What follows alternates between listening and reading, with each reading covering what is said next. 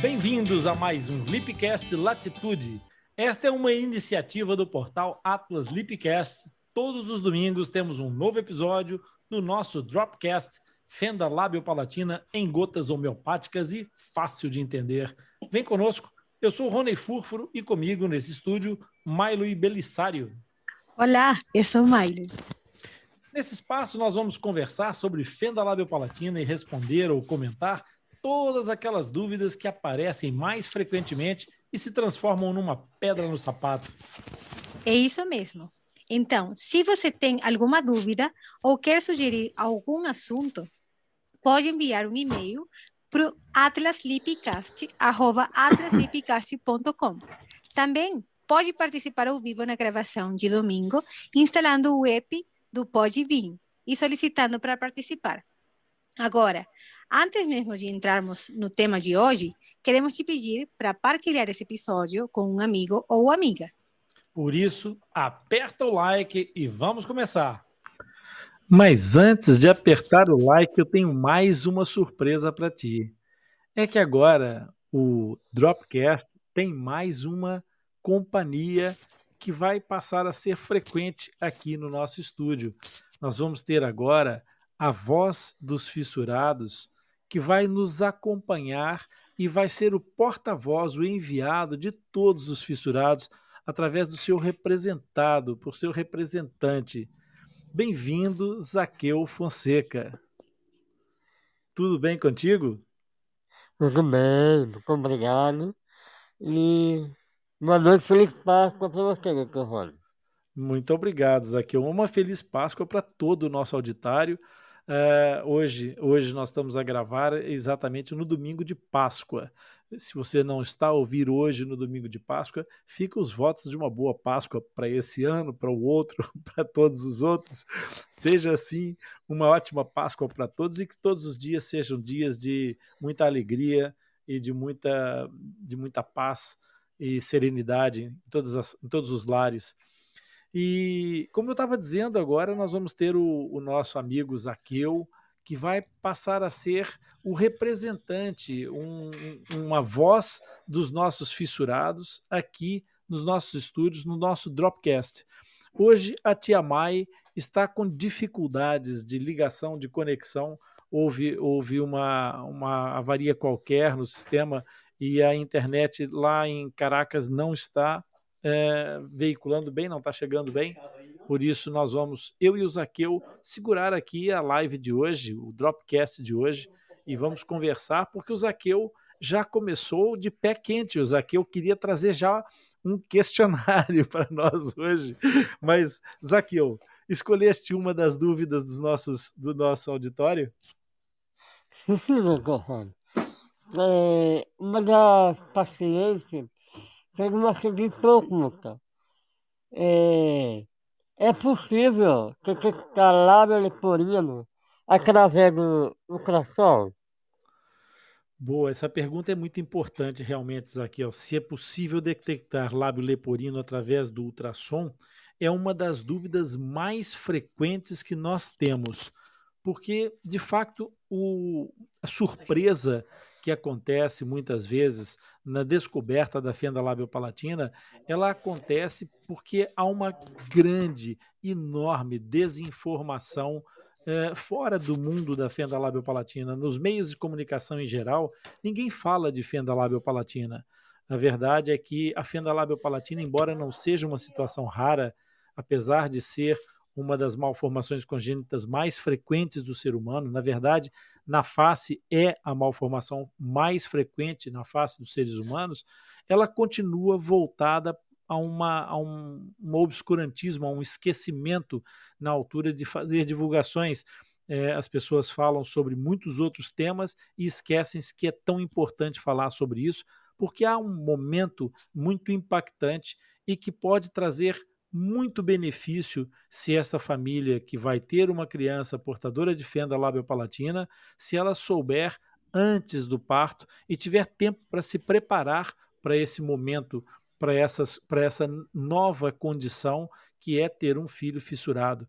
Isso porque a fissura traz algumas necessidades de adaptação não é nenhuma é, situação trágica, muito pelo contrário, mas nós temos que falar dessa situação sem dramatizar e também sem romantizar, porque obviamente que exige alguns cuidados. Então, os cuidados vão ser exatamente começar por uma boa imagem e essa boa imagem que começa na morfológica na 22ª semana de gestação, ela pode sim, Zaqueu, identificar a presença de uma fenda labial, não é muito fácil, nesta altura, fazer o diagnóstico de uma fenda palatina isolada.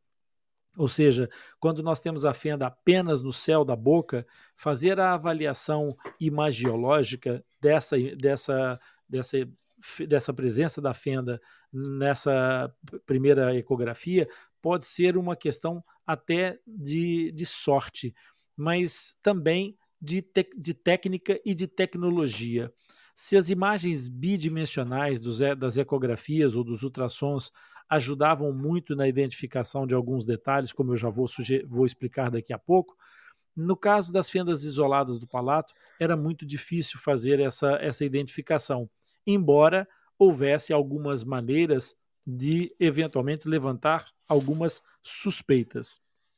Por exemplo, no caso das, das fendas palatinas isoladas, são bebês que, em geral, vêm de um hipodesenvolvimento ou desenvolvimento muito pequeno da mandíbula, o que faz com que aquele queixinho do bebê na morfológica já apareça muito pequeno.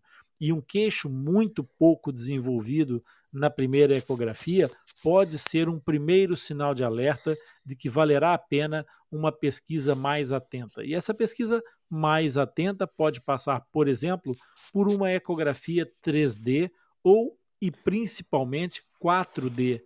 A diferença entre a ecografia 3D e a ecografia 4D é que na ecografia 3D ela é tridimensional, mas na 4D é como se fosse um pequeno vídeo, um, um pequeno filme que capta a imagem durante um determinado período. Essa é a quarta dimensão da imagem, é o tempo que há de exposição e de visualização.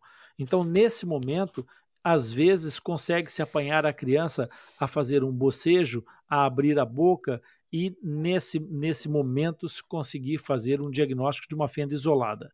No caso da fenda labial, mesmo nas ecografias 3D, é possível se perceber alguma alteração da anatomia.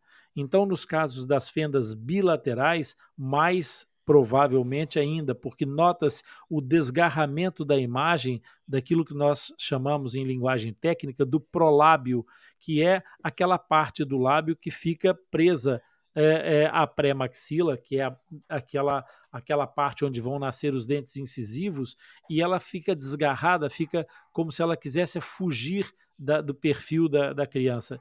Então, nesse caso, chama logo a atenção aquele lábio superior muito é, é, virado para fora e, obviamente, que o, o imagiologista, o obstetra, ou o radiologista que estiver a fazer a aquisição das imagens tem que saber ler e identificar esses sinais.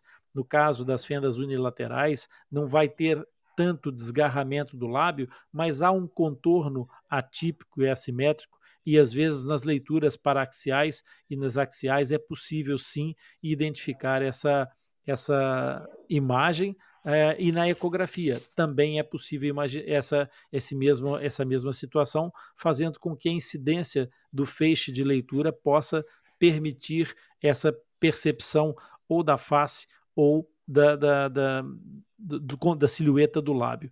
É óbvio que as ecografias, sendo imagens por ultrassom, acabam por deixar alguma dificuldade, porque ficam muito dependente do, da posição do bebê. Se o bebê tiver a mão à frente do rosto, por exemplo, nós conseguimos, por alguns momentos, tentar estimular, empurrar a barriga da mãe, tentar fazer com que ele se mexa e tire dali a mãozinha, mas se isso não acontecer, essa leitura da imagem pode ficar bastante prejudicada. Além de outras situações que são muito importantes que os pais saibam, porque as ecografias sofrem algumas, alguns desvios de imagem e algum excesso, por exemplo, de perímetro é, abdominal com excesso de tecido adiposo, também pode dificultar a leitura, pode fazer uma barreira e criar uma sombra dessa imagem. Portanto, há muitos fatores que contam para um diagnóstico precoce. O que é importante é que o técnico o profissional que vai fazer essa imagem saiba que está à procura de é, alterações anatômicas e que esteja sensibilizado também para a necessidade de uma boa é, passagem, de uma boa pesquisa sobre a face desse paciente. Ok? Isso penso que responde à questão do nosso, do nosso ouvinte que o Zaqueu trouxe.